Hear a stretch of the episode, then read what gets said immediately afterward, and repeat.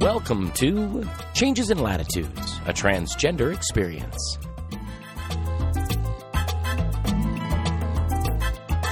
A 40 something genderqueer person shares their observations, life stories, and the adventures of their journey through transition and beyond.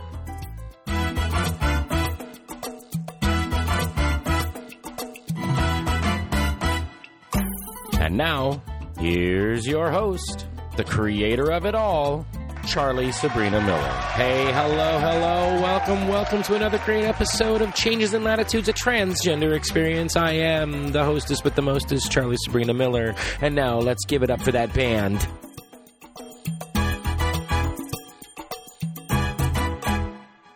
Yeah, all right. Whew, yeah, that's Amanda R. and the Binary Band. And that band is entitled to our guest this afternoon, this evening, however you're listening to us this episode, Amanda R. Thank you so much for being the guest on this episode. So that's our main topic is my conversation with her. She is such a delightful, wonderful, lovely person. So we're not going to have our countdown list, which I did say last episode would be different this episode. Well, this is an interview, conversation, sort of sharing the microphone episode, and I don't put all those extras into those episodes because it just would make it oh so long. So, and that's part of the regular episode. So that's going to be back after the conversation in a future episode. We won't have a secondary topic because I have this lovely conversation that I'm having with Amanda, so I'm not going to do anything about a secondary topic. And we're going to skip over listener feedback this episode just because. So, welcome, welcome, new listeners. What you just heard is what normally happens during an episode. Got little different segments going on. So, check out one of the regular non conversation episodes. But I thank you for being here this episode. Thank you very much for joining us.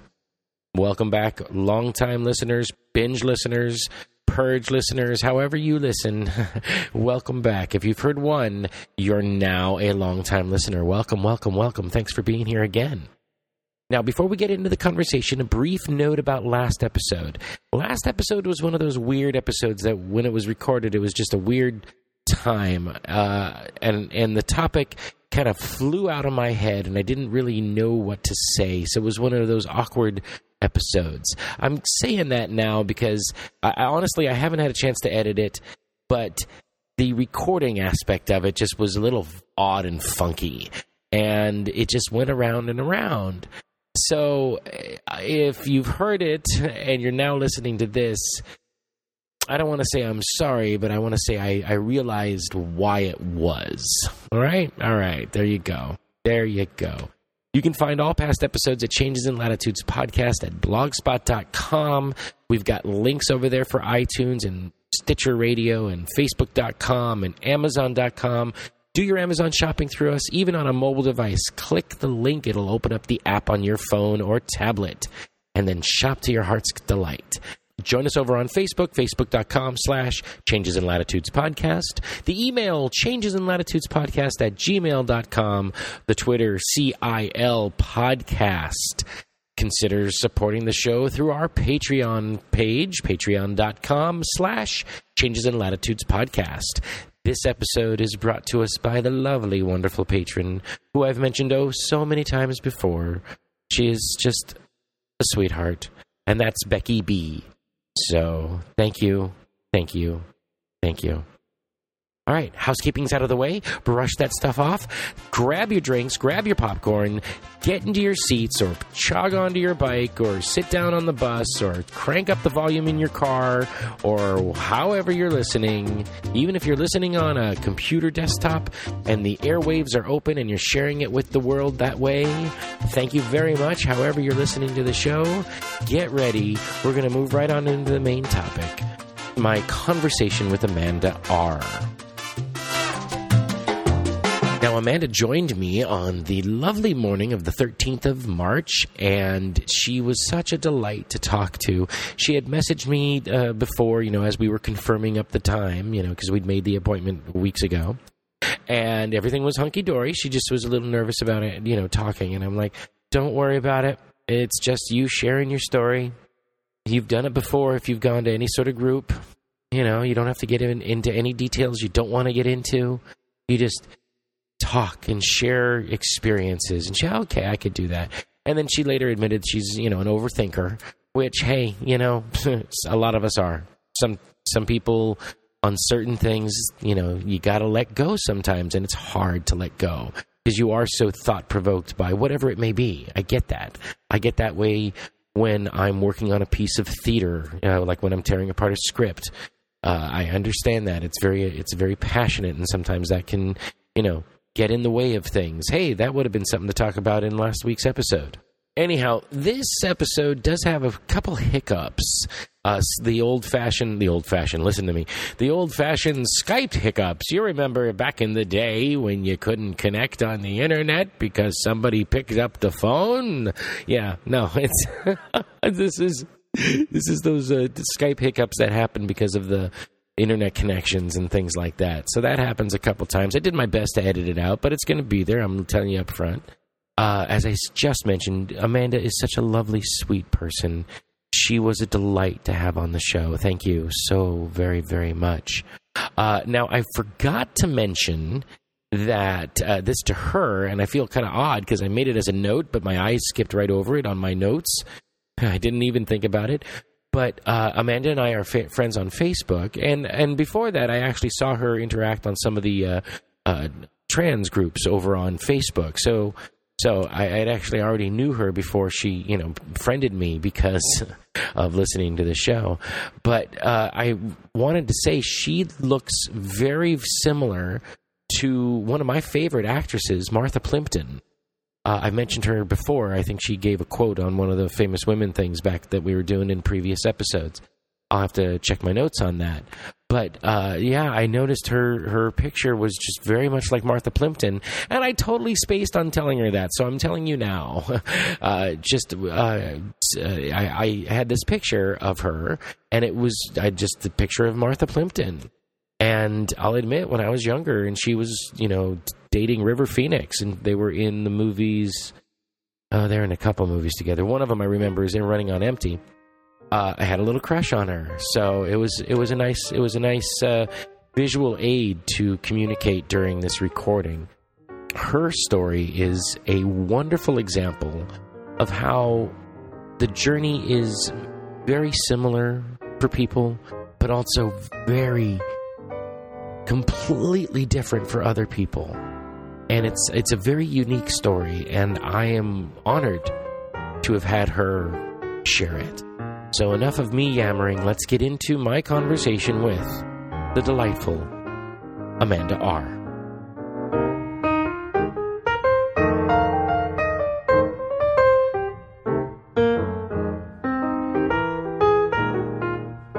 Amanda, thank you so much for taking the time to sit down with me this uh, lovely morning I, and share your story, share your journey. And let's just start off by uh, telling the listener uh, a little bit about yourself. How, where did you, you know, where'd you grow up? Uh, I mean, don't give away anything you don't want to give away. But you know, we all start off as a child with our parents, so let's just start there.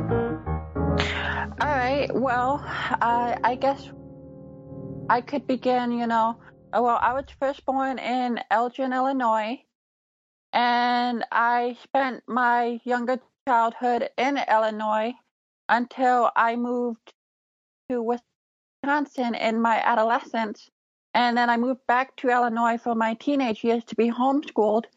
Uh, then I moved back to Wisconsin for my uh, adulthood until finally I ended up where I am now in Minnesota. That's a lot of moving for somebody under the age of 20. Um, that's nothing compared to my mother. My mother probably moved like, I want to say, well, let's see. She first started moving out when she was 17 and she moved like once a year and she's like in her 40s right now almost oh. once a year oh wow i want to say yeah yeah i've i've crossed paths with a number of people like that where they just move all the time and i personally i hate moving i hate packing and unpacking i do it's one of the worst things for me because i lose stuff i misplace things i hate it well see i got lucky because when i moved to illinois for my um, homeschooling um, my grandmothers took me in which was the t- around the time where my mother really started moving um, really frequently. So I missed out on that. So that, that that's good. Yeah, that Um, works out as a plus. Yes, but but I I basically probably lived in less than ten places myself, and definitely less than five as an adult. I want to say. I Oh, think. then, so things slowed down as you got a little older. That's good. That's good. That's good. Every, well, Well- everybody needs to establish roots somewhere. well, yeah, I got away from my mother. That helped a lot.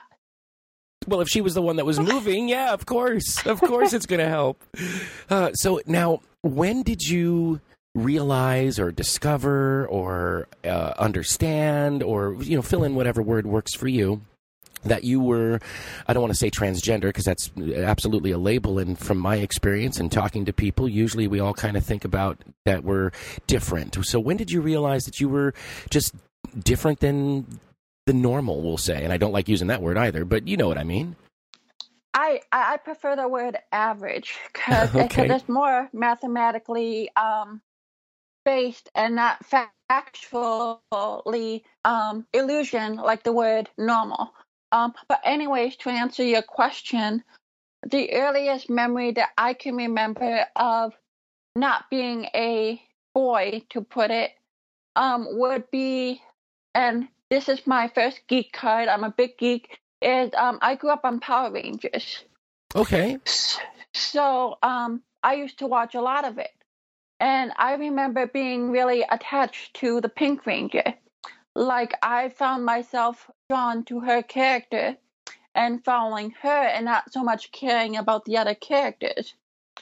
So about how old were you then um I I don't really remember. It was like between six and eight. okay okay So Power Ranger, I, I'm gonna age myself here. Power Rangers, uh, uh, Mighty Morphin aired from '93 to '95, so it was sometime in between that period, maybe '96. I don't remember. okay Um, but um, so for one Halloween, I wanted to go as the Pink Ranger.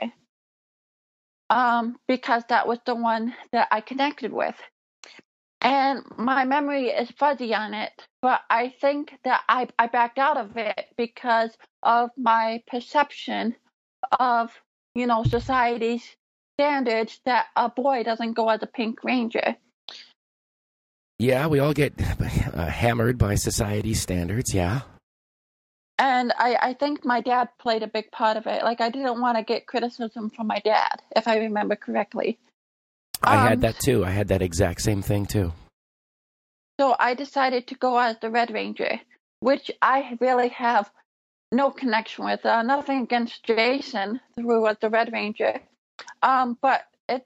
I had no interest in the Red Ranger. I didn't really care care about the Red Ranger until Andros in in space, um, ninety eight, I believe. Um, I'm not But an active. anyways- Power, I'm sorry to interrupt. I'm not an active Power Ranger fan. I mean, obviously, I know of them, but I do have a little bit of uh, tidbit history and uh, what's the word I'm looking for? Trivia about myself with the Power Rangers. Just to divert us for a moment, when Sure. I when I first graduated uh, uh, high school and was on the road to college, uh, there I was working as an extra, a background extra up in Los Angeles, and one of the calls I went on was a background person. I mean, you would never find me in the footage because I blended in with everybody. I was dressed the same as everybody, but I was an extra on one of the episodes of the Power Rangers. Uh, they were escaping some base, and we were at an old airport, Van Nuys Airport, up in Los Angeles, and it was about a six-hour day of running from one area to the other and running back and running to another area and running back and running and running and running and stay away from this flame bar and running and then marching and yeah so there was that's my only real connection with the Power Rangers except for oh I can't think of his name the the big heavy bad uh, bad guy um there was a skinny guy and a and a heavy set guy and I'm drawing a blank on them they were the uh, the ones that were always after the, the yeah, uh, I, Power I, I know Rangers. who. I can't think of their name. I went to school with the big guy. oh, it's, uh, Bulk and Skull. Bulk and Skull. Yes, I went to school with Bulk for two two and a half semesters. Lovely gentleman. Lovely, Oh, lovely goodness. gentleman. Yeah. So that's so like I said, I don't follow the story of Power Rangers, but I've got some history with the Power Rangers. No, no, no. See, this. See, when you were talking about a big guy and a skinny guy, my mind immediately went to um, uh, the the the, the villain like Baboo, and I forget the other one. They're, they're blue and they're, they're in a costume, but that's where my mind first went. That's okay. Um, but to diverge us even further, you were talking about running as an extra. So basically, you were just doing your reenacting your own Doctor Who episode. Yeah, yeah, basically. exactly, running around. Uh, okay, so now let's get back on track. So, so uh, you uh, went as the Red Ranger to escape ridicule, but you didn't connect with it. Correct, and be because of that, I felt a sense that I should connect to a male ranger because that is what I was quote unquote supposed to do. So I remember a period about six months for a year trying to decide who I connect with until it wasn't until um, I connected with the Blue Ranger because of his intelligence, and I like to think that I'm somewhat intelligent. Um, but but the Pink Ranger was always still a, a focus, but it, it, was because the society conformed. I conformed to the standard of oh, who's your favorite Ranger? The Blue Ranger. Right. And, you know, I, I always I always liked the uh, Kimberly um, instead of Billy. But um, and then eventually, you know, I I fit into um, that role, especially when it came to other things. But it was more um, underneath the surface, more subconscious, something that you really don't think about until you look back at it. Um, right. Hindsight's twenty twenty. Yes. Um, so that would probably be my earliest memory. Um, my first memory, um, not my first memory, but it wasn't until 16 that I put a um, term with my identifi- identification. That it wasn't until that age, through research, that I determined that I was transgender. And you use um, that word? You found that particular word? Um, I versus all the other ones that are out there transvestite, crossdresser, transsexual. I mean, the, the list is endless almost. Yes, yes. Um, but but up until that time, I had like thoughts, experiences, and actions that reflected my true female self. But it wasn't until I, di- you know, diverted into exploring and doing some research that I finally identified this is, you know, this is this is the label that that, that I am. This is who I am. And so you were 16. So that was basically right in the middle of high school, which is always an um, awkward time for everyone. I was homeschooled. So. Oh yes, you mentioned that. Yes, yes. Well, that must have so been very I, I, interesting because of the social dynamic or um, the I lack of.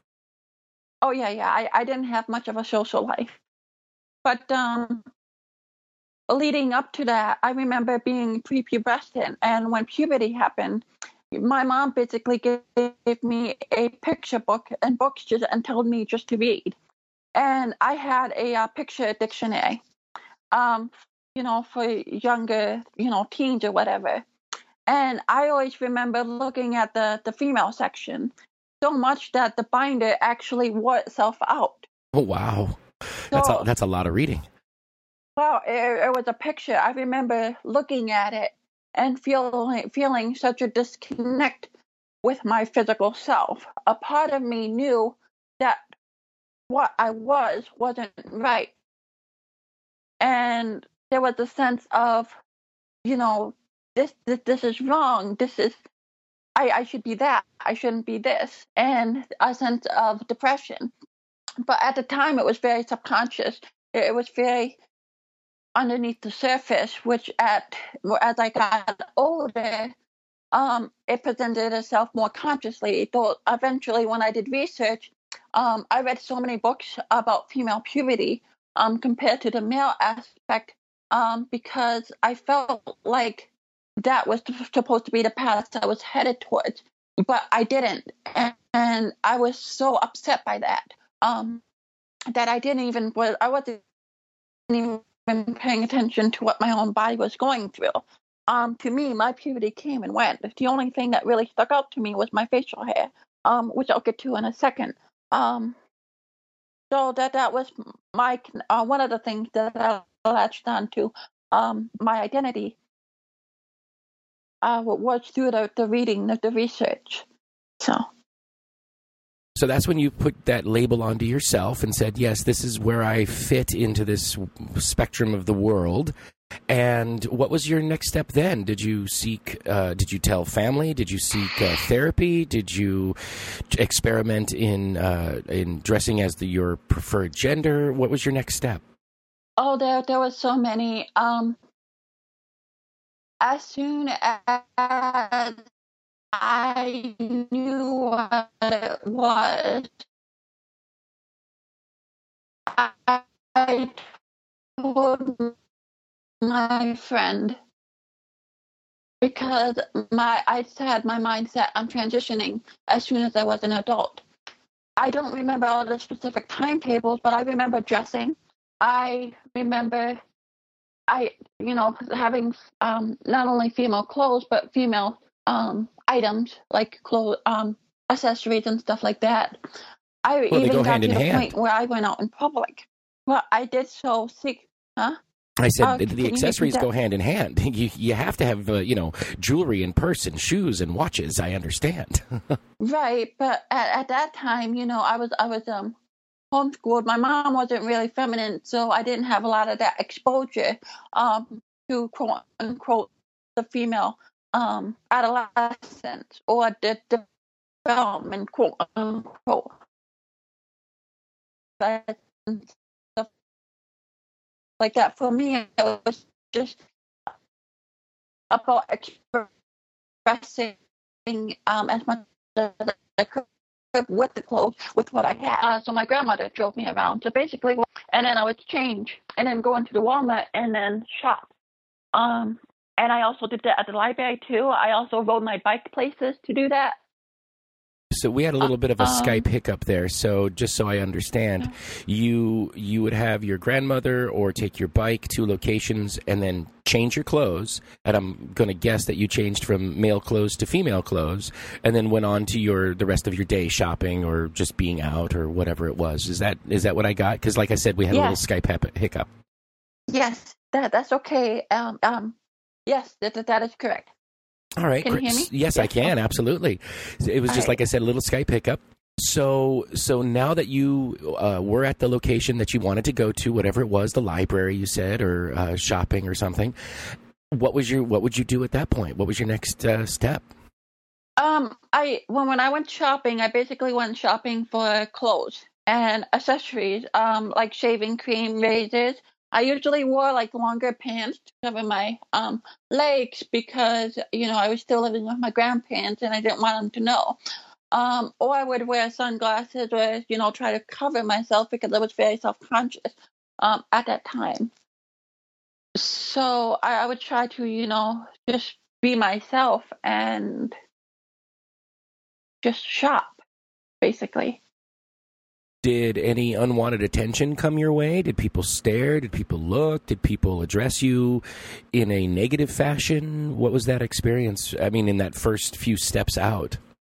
Um, I didn't do much to socialize. Like the only time I remember socializing is when I went to the dressing room to change, um, to try on some clothes, and I didn't have any problems. Um, well, that's lovely. So, yeah, but it it was like maybe a handful of times that I did that. I, I did that for a while until my grandmother found my stash of clothes.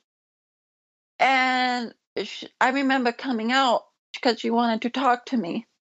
And she was sitting in a chair and she had my bag with stuff open. And she was wondering, what is all this stuff?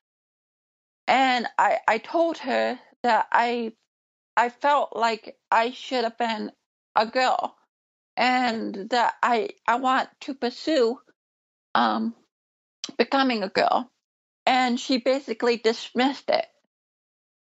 Um, she didn't take it as face value.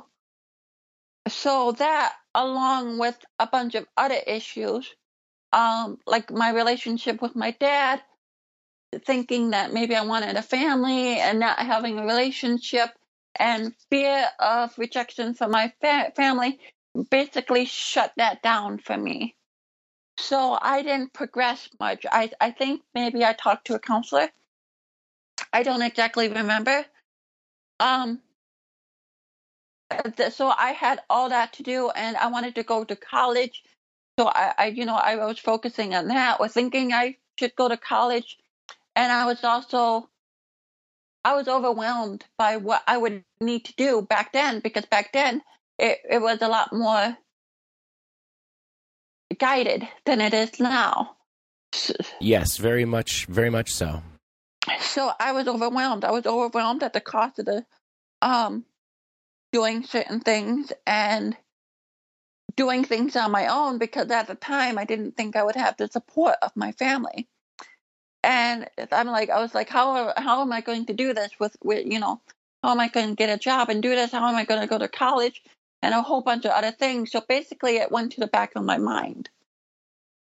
I've heard that from a number of uh, trans people that uh, you just kind of put it onto the side burner and uh, focus on the task at hand, whatever that may be, college or work or pursuing your, what you think should be your goals. You know, finding a, a, partner and starting a family and all those, all those, all those other things that we think need to happen, and taking and putting ourselves on onto the side. Yeah, yeah.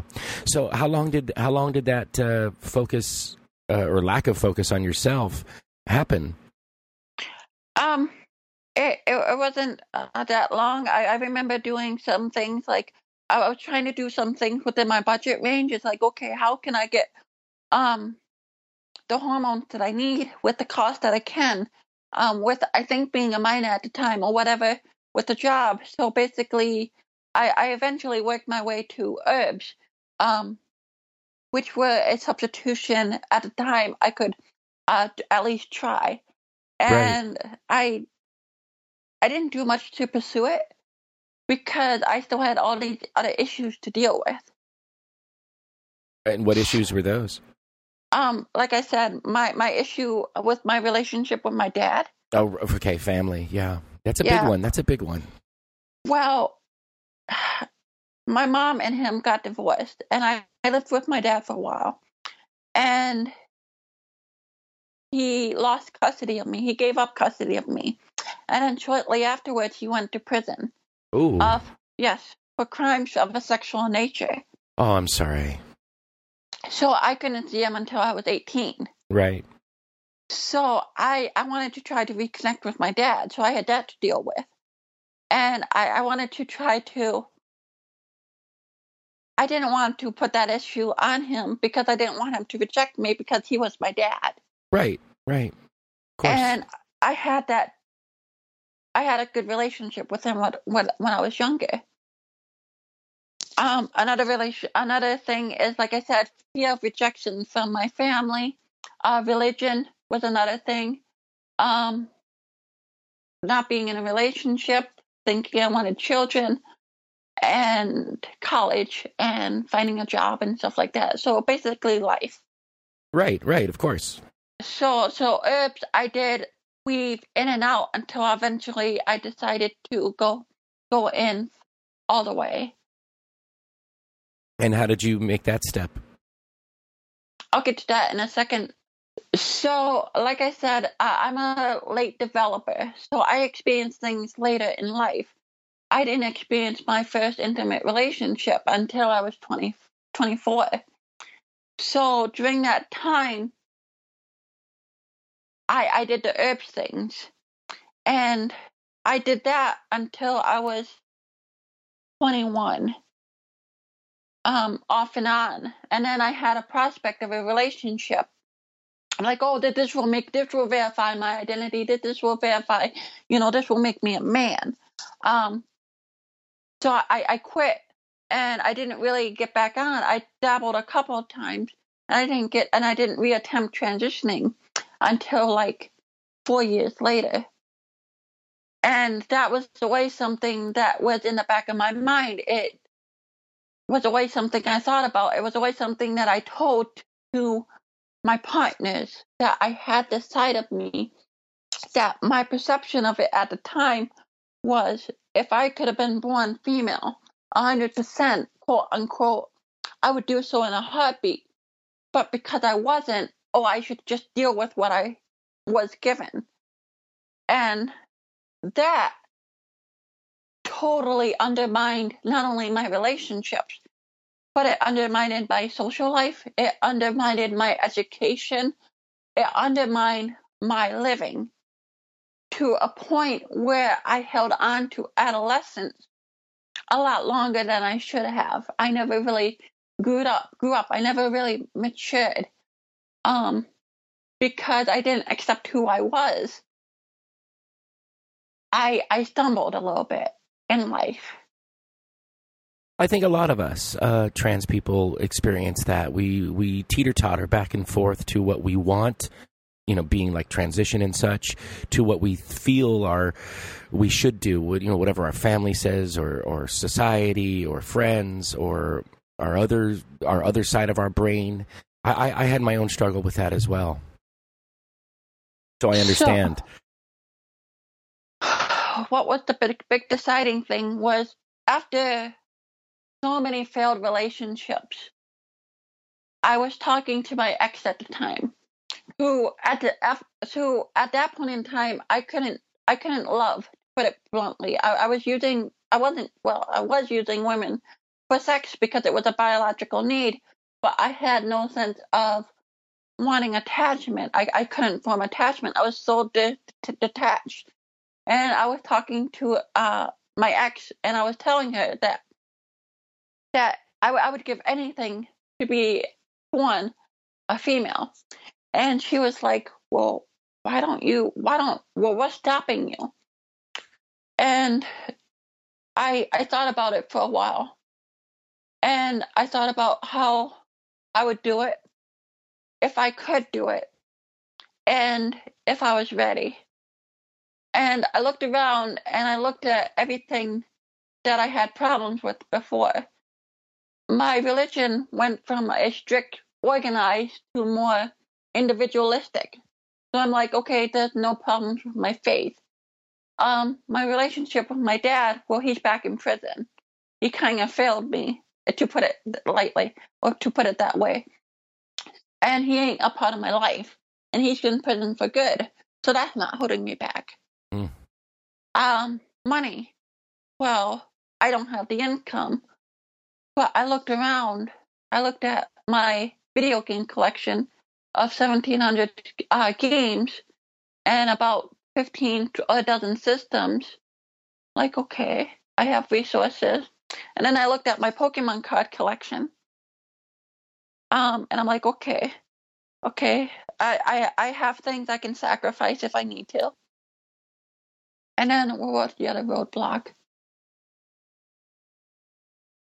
And and and I and I'm like, okay, well, I, I had a partner with a, a child, and I, I came to the conclusion that I couldn't really handle children, not and who I was at the time, and relationships were nothing but failure because I put too much high expectations on them because I was trying to fill a hole, trying to fill be someone that I'm not.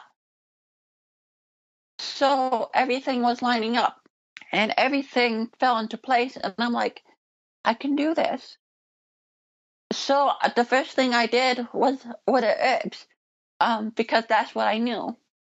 Um, I'm like, well, at least I can take a step until I can, until I know what to do to um, take the next step. It was a peace of mind. It was, it was like maybe I'm not taking the the first most impactful step, but I'm doing something yeah, even if it's a placebo effect, will give me some sort of peace of mind. Like I, am headed this way. Right, right. So right. A- after that, it was a month later that I first took my first step, big step, and that was not only seeing my first doctor, but starting hormones.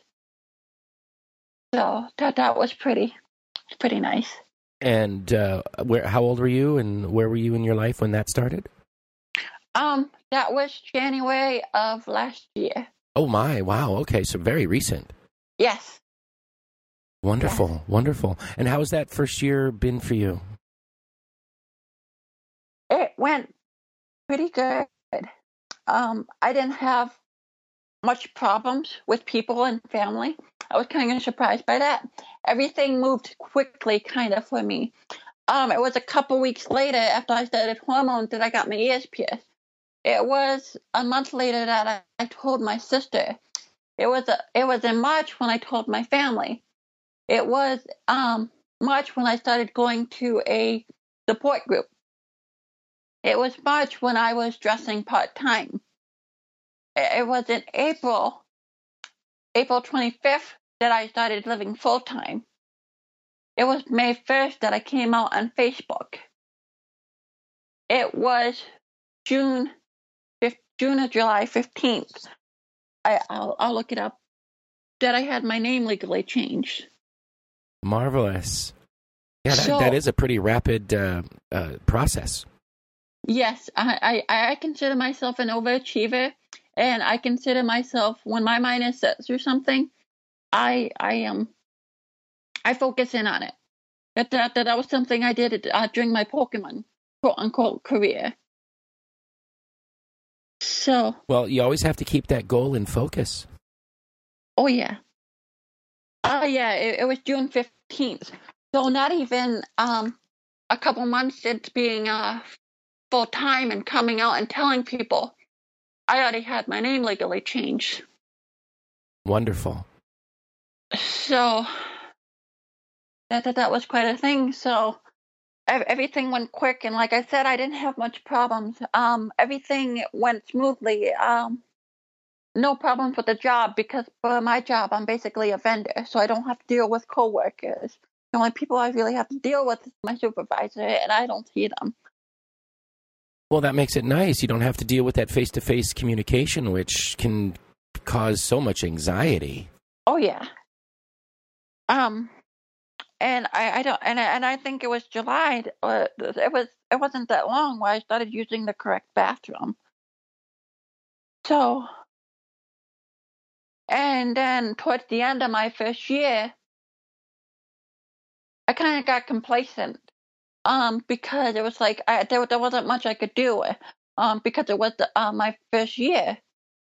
Um, it, so not only did I get complacent, but a couple of things happened to me that I didn't see coming.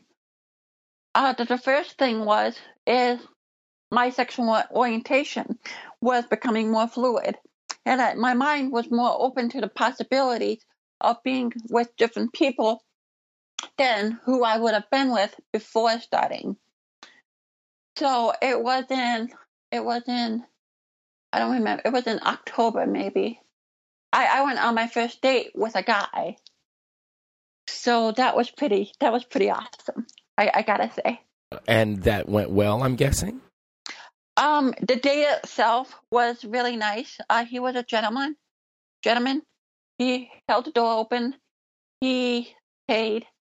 He was very nice, but there was no follow up. Mm. So, Well, that's going to happen. and the second thing that happened is is I I I want to call it I I fell in love, which was something I didn't experience for a year or two up until that point. So I had to deal with that emotion, and it it didn't work out. I got rejected, Mm. but it, it was nice feeling that It's a I wonderful feeling, yeah. because I didn't feel that in so long. I I thought I couldn't do that again. Right. Now, out of my own curiosity, was it with the same gentleman you went on a date with, or was it somebody completely different? Uh no, it, it's somebody else. It was somebody else. Okay, okay. So there was two separate things, right? Okay, and that didn't uh, pan out. No, well, one of the big things was uh, distance. Oh well, know? yeah. Distance, distance will do that. Distance will do that. Speaking of distance, I mean now it's we're a lot closer because of the internet and because of things like Facebook and other social networking. Uh, so it's a so so long distance relationships have taken a total change because in the past you only had you know the occasional phone call because you had to worry about long distance charges uh, letters but those took time to write and read and then send through the mail and now we've got things like skype and facetime where you could uh, conceivably talk to the person multiple times a day face to face and they could be on the other side of the world Yes. but the through the, the through line of long distance relationships is there's still that distance to deal with where you're not in immediate proximity. You don't have the uh, uh, physical closeness, whether it just be a hug or an embrace, or you know, take it all the way to physical intimacy. Um, I mean, that distance part is still there, no matter how close. And I'm using the word in quotes. Close we are with technology. It's a, Right. it's a fascinating, fascinating study, fascinating thing to to look at how in just my life how long distance relationships have changed. But uh, we digress. I'm sorry. Please continue. Well, I, I I know myself. I couldn't really handle long distance relationship. I had a couple, and it it just I just couldn't handle it. Um. So after that, I was uh, talking to my mother on a conversation, and I was talking about what I usually talk about my transition, and basically, the conversation basically got on to my dysphoria, and my during my complacency, I was so I always had something to focus on. It was always the next step. Um, name change, coming out, clothes, group, um, queer prom, pride, all these types of things. That when I actually fell into place of com- complacency, I remembered my dysphoria, especially when it came to my genitals. Um, so I was talking to her, and I, I realized that you know I, I have to take care of it, or, or I had to look into or start the process of it. And she said that she was going to go look it up, and I I'm like I'm going to go look it up. And I got off the phone with her, and I looked it up, and I looked at everything, and it became a possibility for me. I looked at all the requirements, and I'm like, I'm almost a year in. Right. And so, so I, I got all this set for me. So that set me on to the path of starting that. And that has been quite a journey, let, let me say. I'll bet. I'll bet. T- uh, tell us about that. Well, as soon as I started out on that path, I the first thing I did was starting started selling off things that I was holding off on. Um, I started selling all my Nintendo items, which retain their value compared to other stuff. Yes, they do. So As a non gamer person, even I know that.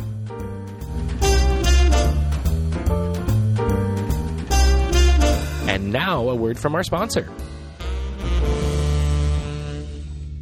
When you need a professional who specializes in writing, photography, or web design, contact Tom Slayton. At Tom's website, tomslayton.com, you'll find brilliant WordPress themes, discounts and links for fantastic online services, and sage wisdom from the master himself, Tom Slayton. TomSlayton.com even features a wonderful eclectic collection of photographs seldom seen elsewhere. Visit TomSlayton.com. That's T O M S L A T I N.com. Tom Slayton. TomSlayton.com. As I've mentioned oh so many times in the past, Tom is a delightful sponsor for the show. Thank you so much, Tom. It means so very much to me. This week, I'm looking at tomslayton.com forward slash back on track. It was, uh, I went to tomslayton.com, as I've said before on the podcast. It was a little rest break on the internet. And this was one of the first things that caught my eye on his homepage. I went, oh, what is this? So I clicked on it, and it's a photo. It is a gorgeous, gorgeous black and white photo of a railroad train track. Uh, it could be early morning, late afternoon. You know, the dew is sort of coming in, the mist is coming in. Uh, depends on which part of the country it's at. The the trees are all bare bark. It is just a beautiful composition of the tri grid area that so many people see and talk about in photography. It is a wonderful, wonderful capture of nature. Now, here's the reason I was drawn to it. When I was a kid, and I mean like, you know, grade school or middle school, uh, not high school so much, eh, high school a little bit, but not much. Uh, the things that I, that I would doodle because I'm not much of a drawer. My drawers look looks looks like you know it is it's very undeveloped, I will say. And uh, but the things I used to like to draw were perspective drawing, where the road would you know disappear into the into the future, into the distance, and the mountains would overcome it, and whatever it would be. And this photo reminds me of stuff I used to doodle, just because I'd grab a pencil and kind of just, you know, and a ruler and kind of sketch something. So this was very reminiscent of a picture I used to kind of just sketch out on a piece of paper. So it was a really cool thing. So if you want to check it out, go to tomslayton.com forward slash back on track. Tom, thank you again for everything that you do. And now back to my conversation with Amanda R.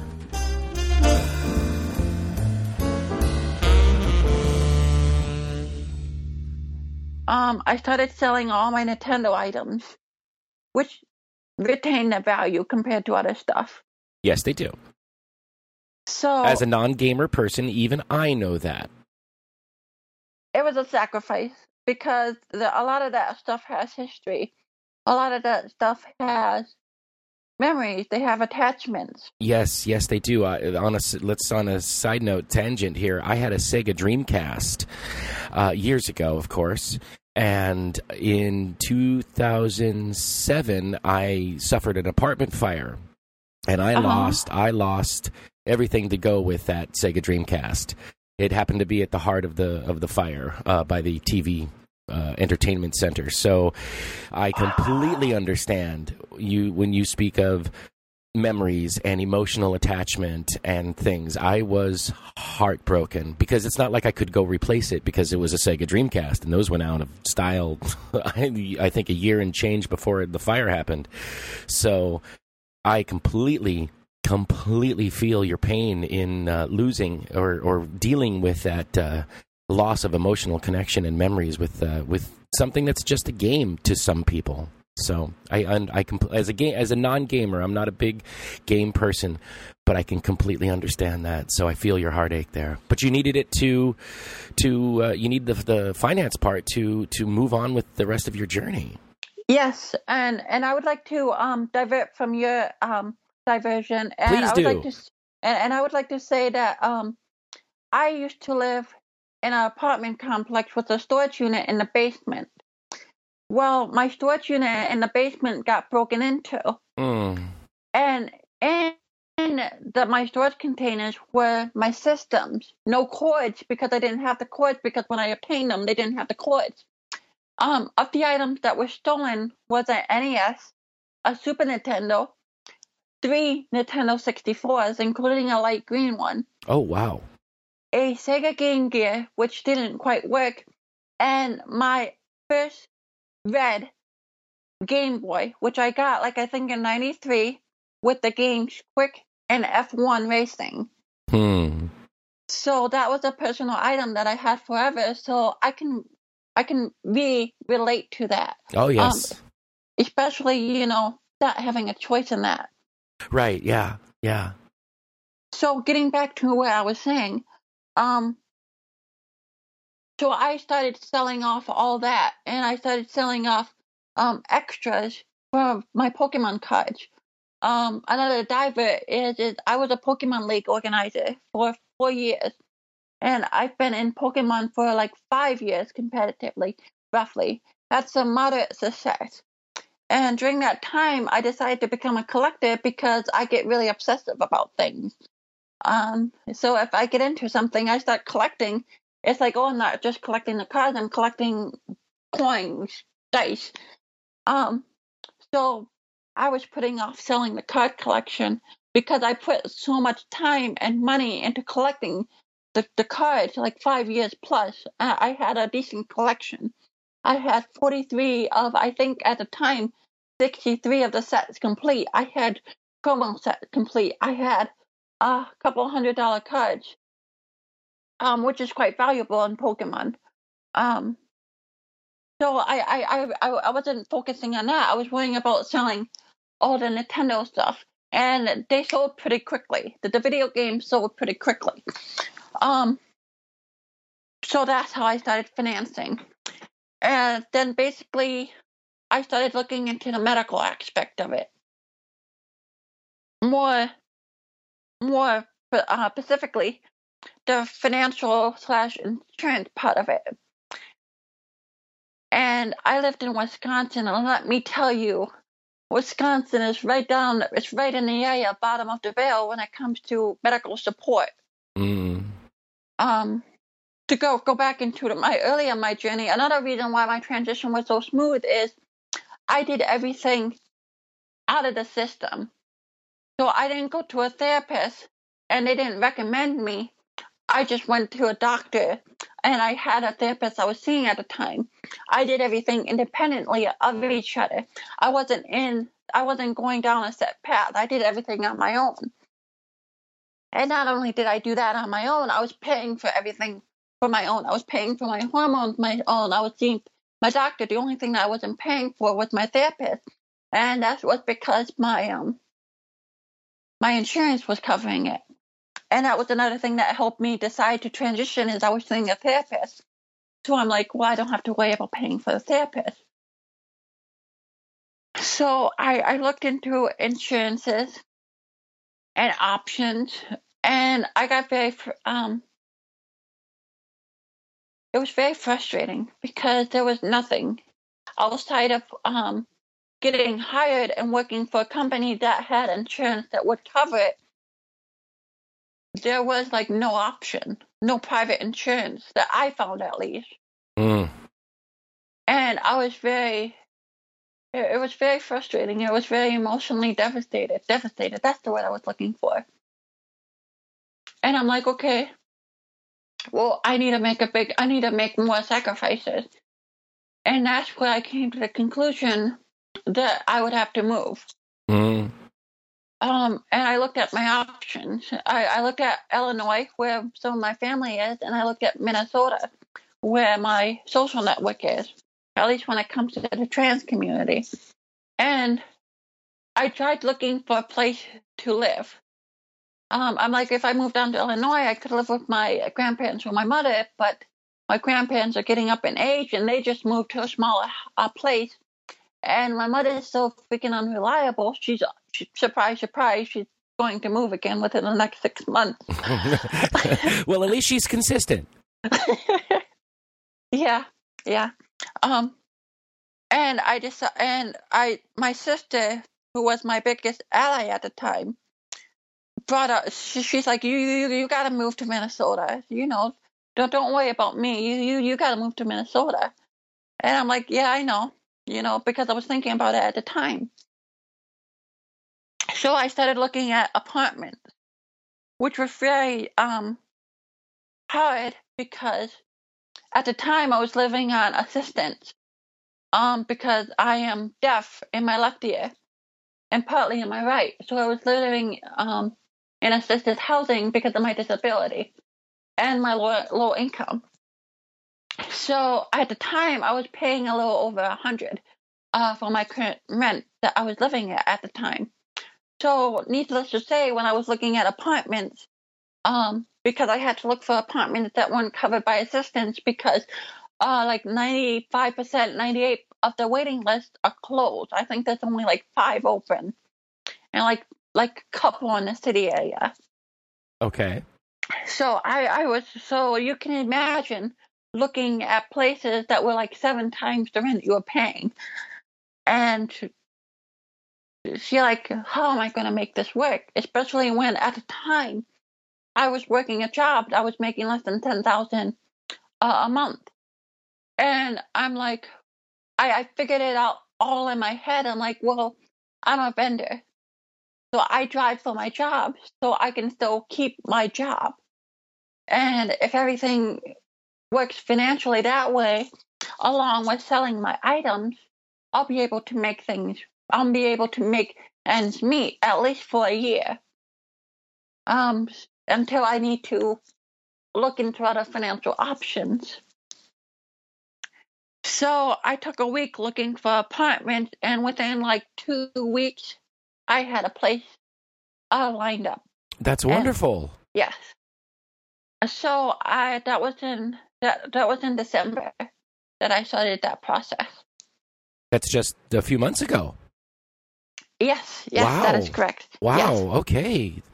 Yeah, you, you didn't you didn't uh, hold anything back when you said it's a, been a quick journey, quick process. Um, I'm very determined. Yes, I can sense that. I can absolutely sense that, and that's that's that's. I think, I think that's one of the things that sets trans people aside from uh, cis people. In that, when there is a goal in mind, we do everything within our power to reach that goal. I've noticed that as a common thread through, well, myself, and then uh, people I've spoken to, and people I've crossed paths with. It's very admirable. Yeah, so I so I was moved into my place by January 6th. So I, I waited no time. I, I waited no time. I was like, I gotta, you know, find a place.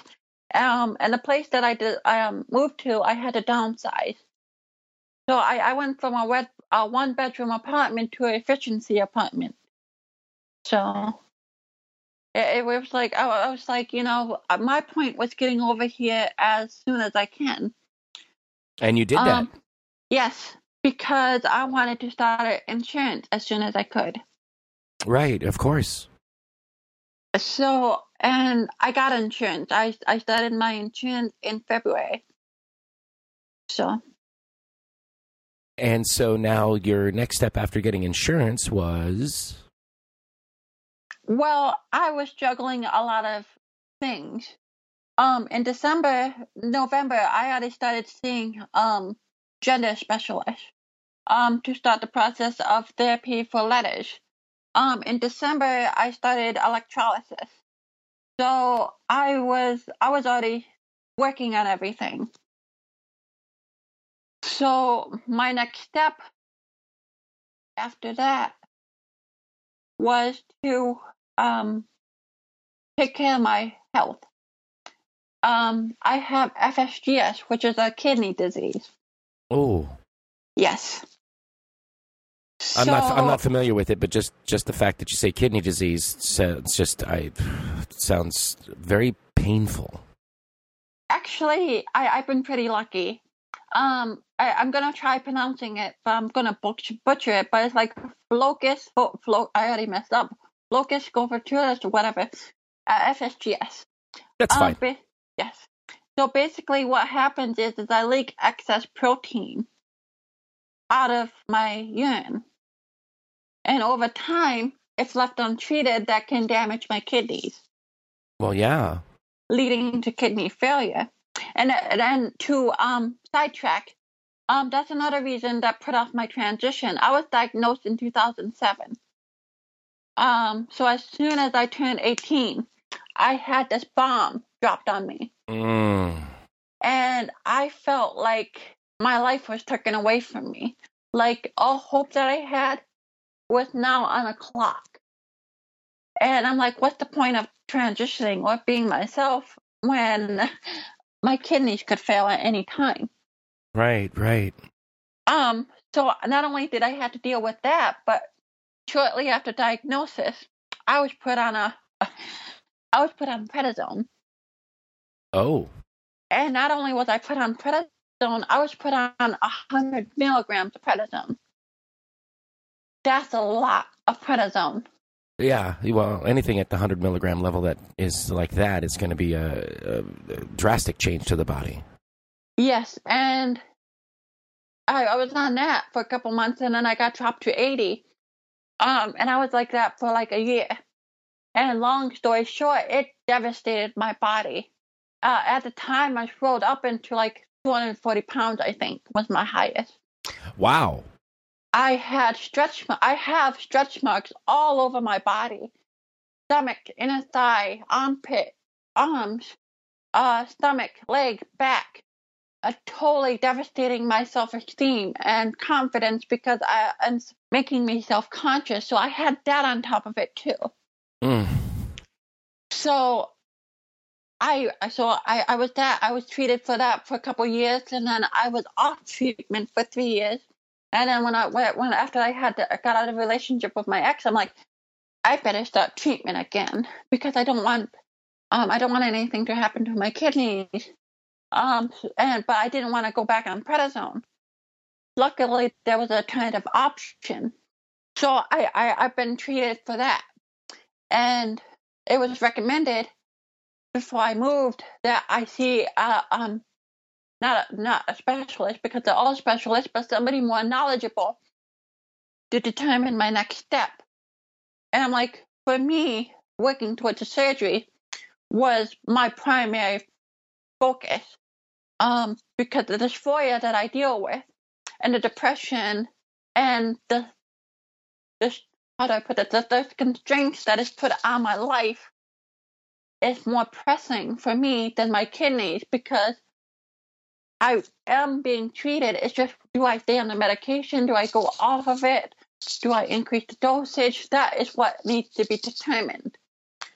So after I started the process of everything, and I decided that that was going to be my next step is to try to schedule that so I can take care of my kidneys so I don't have to worry about that come the time of the possible surgery. Right, of course, of course.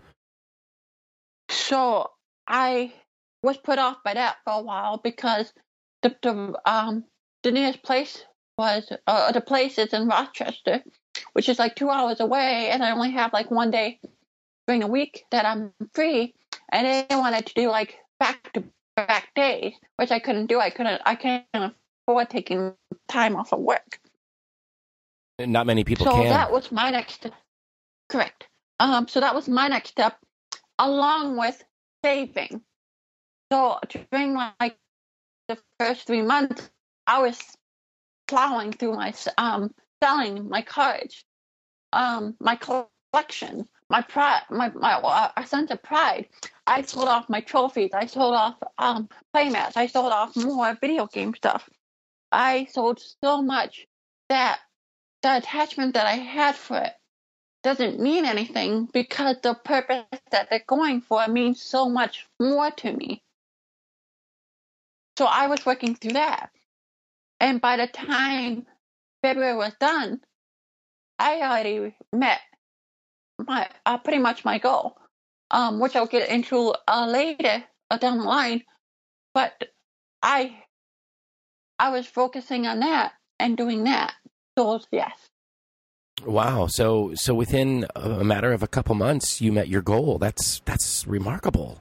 And then my next step was to schedule a consultation, which I was waiting for, uh, which I wanted to do as soon as I met my year requirement of being full time a year, which is in May.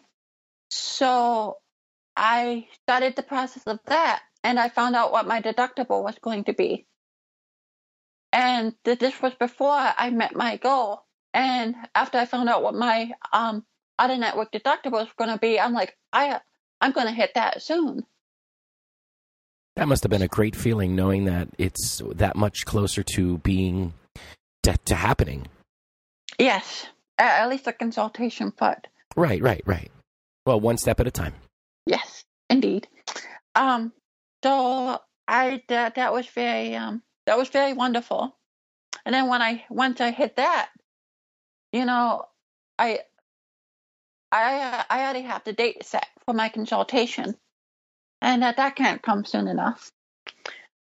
But um, everything else, you know, I, I have my therapist set up. I have the electrolysis working. I have um, my primary doctor set. I had to set that up. I have appointment with my kidneys to make sure that is set up. So basically, um, what I'm waiting on is the insurance approval after the consultation and to be medically cleared. Um, everything else, uh, I don't really have to worry about for the most part. That's great. That's great. Um, you mentioned uh, uh, you mentioned before about extra, uh, electrolysis. Uh, you want to elaborate on that? Ah, yes. Uh, for gender confirmation surgery, male to female, it is preferred by most surgeons if they're going to use the penile inversion technique that hair removal on the genital area be removed more specifically, if I may. Um, the area that would eventually be turned inward and used as material for the process. Right, I've read up on on on it, so I'm I'm aware. But yeah, you have to uh, make sure that that area is hairless, or else there could be complications down the road. Correct.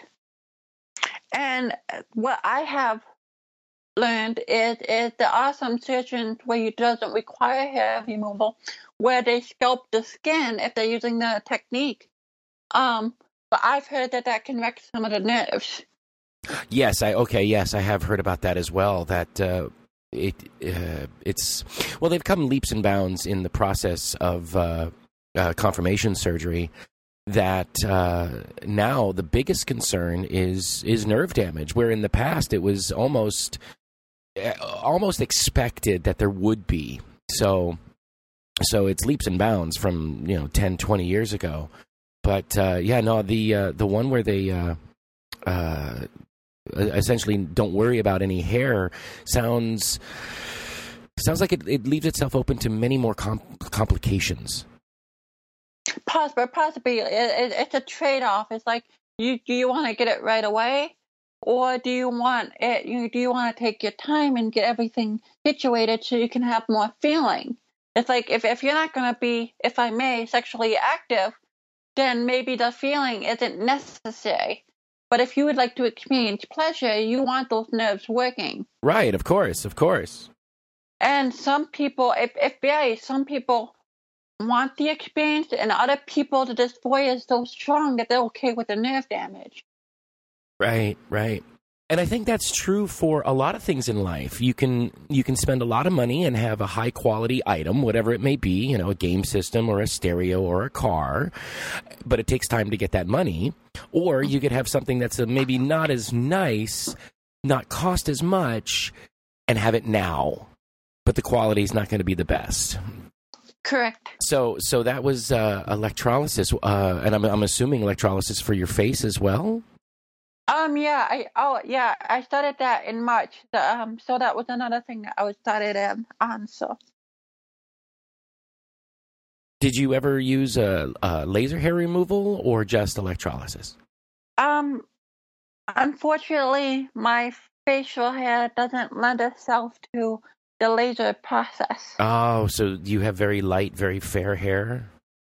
Something like that. Yes. Yeah, I uh, I remember going through that uh, oh checklist, we'll say, when I looked into laser hair removal, and I've got a number of fair hairs and gray hairs on my face, and I knew those right from the beginning wouldn't be uh, wouldn't be affected, sadly. Right, but um, I did. There's two places I want to go. Um, the first one is is what I have learned thus far in my process of transition is for me, my definition of transition, especially when it refers to myself, is transition. Transitioning requires sacrifice um, to a level that I don't think that is required in other areas. If that makes sense. Uh, well, what other areas are you uh, referring to? Because yes, transition is a sacrifice, of course, but it's also a gain. Yes, um, I, I'll I'll, get, I'll break that down in a while in, in a second. Um, like like if you are working towards a, a job promotion, you maybe you might have to make sacrifices to uh, get that promotion, such as sacrificing your relationship time with your family, um, hobbies, and other things. And not that those sacrifices don't hurt, not that they aren't stressful, but when it comes to transitioning, the sacrifices that a person may have to make or do make, especially in my case, is to a level that I can't compare it, compare it to anything else. Partly because I wasn't myself, so I never pursued anything. Uh, but in my observation, what I had to sacrifice, it's just uh, amazing. And then when I see others who have sacrificed more, it's just astounding. Um, especially well, you know what I do, what we do to be ourselves, especially the, the more binary or the more the, the further we go into our transition, if that makes any sense. Yes, yes, of course it does. Of course it does. Uh, and I define sacrifice when it comes to transitioning and a number of things. When we transition, when I transition, my sacrifices, some were big, some were small, some were good, some were bad, some were by choice, others weren't. Um, some I had to do, others I didn't have to do. In my transition, I have mentioned sacrifices of my collection, which is materialistic, but they still hold a meaning. They not only held a meaning, but they were a part of who I was, a part of myself who I was disfranchised with. Yes, but a part of myself that had history. I had to sacrifice uh, my relationship with my sister, or the I should more properly say the um time with my sister. I had to sacrifice my free time so I could work um, a lot more hours than I had to, so I could pay for things and have a job. I had to sacrifice my free time so I could focus on selling items. Again, all this stuff is good. Some of it's bad. Some of it's, you know, necessary. Some of it's not. Um, I had to sacrifice my leadership role for my league, um, which you know that one that one good because everybody was accepting. Um, had to sacrifice hobbies. I had to sacrifice money to move. I had to sacrifice friends um, because there was no way I could keep them. Each friend is different. I had to sacrifice. Now, some of the stuff I'm okay with sacrificing. Male privilege. That that mm. would be. A, I would consider that a sacrifice. Um, sacrifice of being looked at as quote unquote normal. I, I hate to use that word. Yeah, I don't like using it either, but sometimes it is the best word to get uh, to relate the feeling, relate the situation.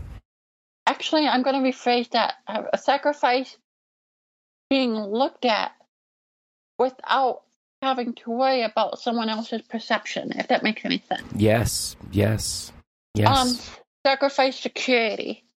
I, I know I don't know how many times they look over my shoulder um, at night. A sacrifice, um, uh, uh, uh, kind of like a calm mind because I have to be cautious, you know, in certain things, and I'm I'm always thinking. Um, some sometimes it's, it's um me overthinking. Um, but but um, but yeah, and you know, I I'm okay with it. So so far, quote unquote, the gain has been worth it. But I think that is something that people don't fully understand when it comes to when we transition. And my transition has been pretty light.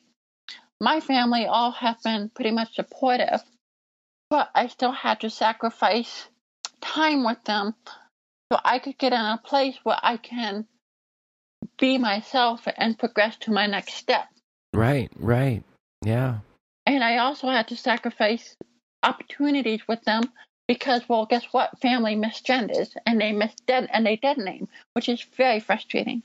Yeah, it's very frustrating. And it's also hard for them because from the moment you were born, that's how they've known you. Oh, yeah. Oh, yeah.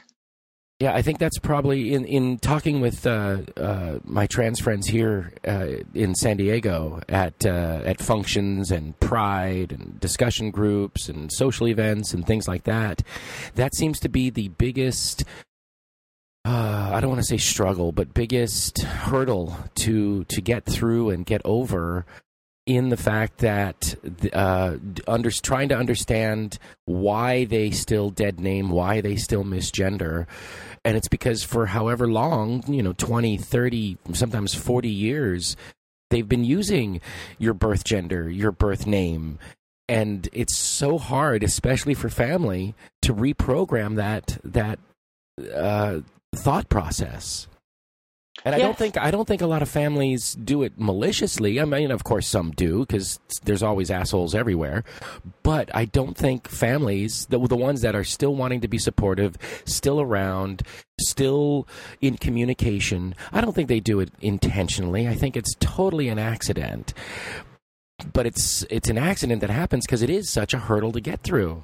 Well, there's a difference between an accident and then correcting yourself and apologizing and doing it and not saying or addressing it. Yeah, the non-addressing is the thing I think hurts the most. Yes. Um, which I had to deal with a couple times. Um, you know, I deal with it with my grandfather and I deal with it with my mom's boyfriend, who, well, let's just put it this way. I don't want him in my life, but that's just a different story for, well, not a different story, but that's just a small thing. But, um, and, you know, it, that, that was something I really didn't understand until someone who I looked up to cha- went from and and to clear the air. I'm not talking about you. Um, who went to being identified as a trans woman to being gender fluid. I, there's been a number of people I've I've uh, uh, read about and talked to that that make that step. They uh, they they come out as trans and then they realize, you know what, not quite. I'm more But- fluid. But um, I, I bring that up because when uh, it was someone who I looked up to, because it was someone who was very well spoken, and they'll probably hear this and they know I'm talking about it. But um, it was someone who I looked up to, um, and respect, and, and I still do respect them. But when they uh, came out as gender fluid, it was very off-putting to me. I still accept them, but it was this weird feeling of you, them not being who I perceived them to be. Mm, Um, yeah, and I- and I think that happens in family to a larger degree when a parent transitions. And I, I understand that to a degree. I'm not going to sit here and say that I know exactly what a child feels like when a parent transitions, but I understand the emotions because I was very off-putted by it. And but I don't it against them. I still respect them. In fact, I probably respect them more now. But that difference of who you respect is very, very um I don't know what word to use. Off putting. It's very interesting. Well, I'll, I'll just use that. that's that's a good word as well. I mean, I can I can kind of understand because you know there's this individual that you uh, uh, got support from and looked up to and admired and felt that you were on the same uh, long term path, and then in their journey, their path, they realized that they need to make a different change that was going to be different than your path. And so that changes the uh, dynamic of that relationship of that uh, inter uh, interconnection between you and this this individual. I, I can understand that. I'm I'm sure that w- uh, when I came out as gender fluid on the show, oh what twenty some odd episodes, maybe more now ago, uh, that I'm sure there are some listeners that uh, stopped listening because my path wasn't their path anymore. And then I know I picked up some other listeners because I've gotten listener feedback. So it's a it's a weird it's a weird thing that happens uh, with with within our community. It's very strange to for me to step back and observe now. And and and uh, um to expand on that, I think that is quite a, a wonderful thing, especially when you have that cross um journey um mentorship, if I may use that word. I I'm going to another group right now, and we have a young trans male, a trans man, man, who attend our group, and we have a lot of trans women. However, even though uh, we're not going quote unquote the same way, I like to think that our experiences can help him on his journey, even if he can't relate to maybe the path that we take with uh, expression, emotions, or a hormonal thing. He could probably still find things that would help him. Absolutely. And I think, and I think that's wonderful. I think that when we find things that we can connect with with others in the community who aren't don't identify the same way, that that is wonderful. I mean, I know someone who is non-binary who I can still relate to, even though I'm binary. And that sort of um, connection is really wonderful. You know what I'm saying? Yes, yes, I do.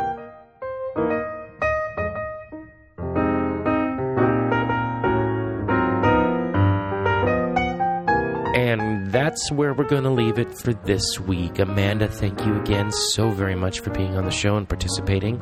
I really do appreciate it.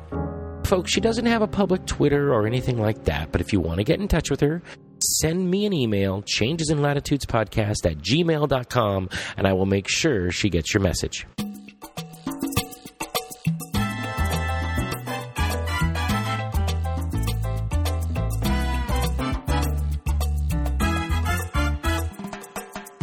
There we are. There we are. There we are. There's the closing theme music. Folks, thanks so much for sticking around, especially if this is your first episode. Thank you so much for joining us to listen to Amanda R. I do appreciate it.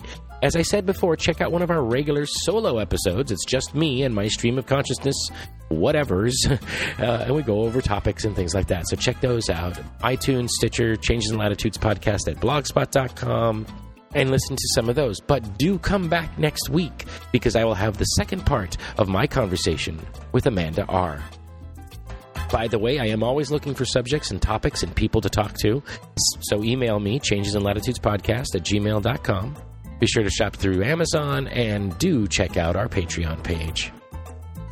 And now, as Jimmy Buffett says, if I couldn't laugh, I just would go insane. If we couldn't laugh, we just would go insane. If we weren't all crazy, we would go insane. So stay crazy, everybody. Take care of yourselves. And then take care of somebody else. I'll see you next week.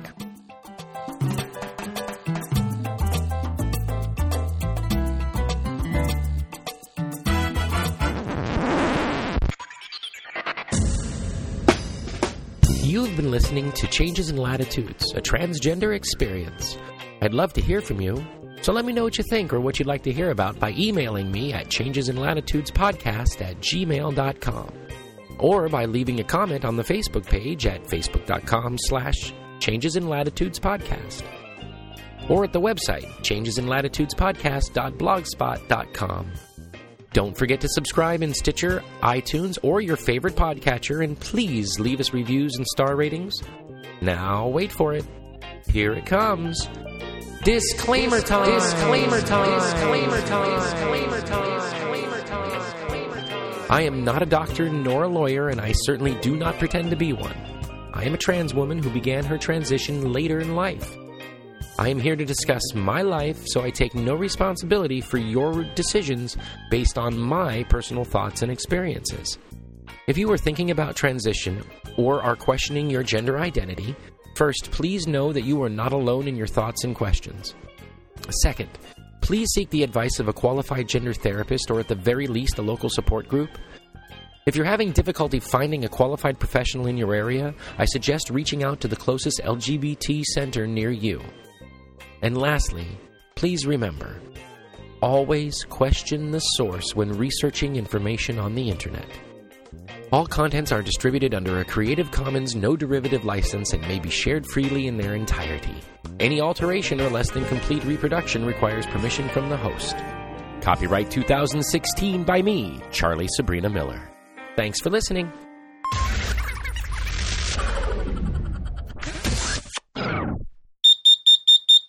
That's the end of the show. And remember,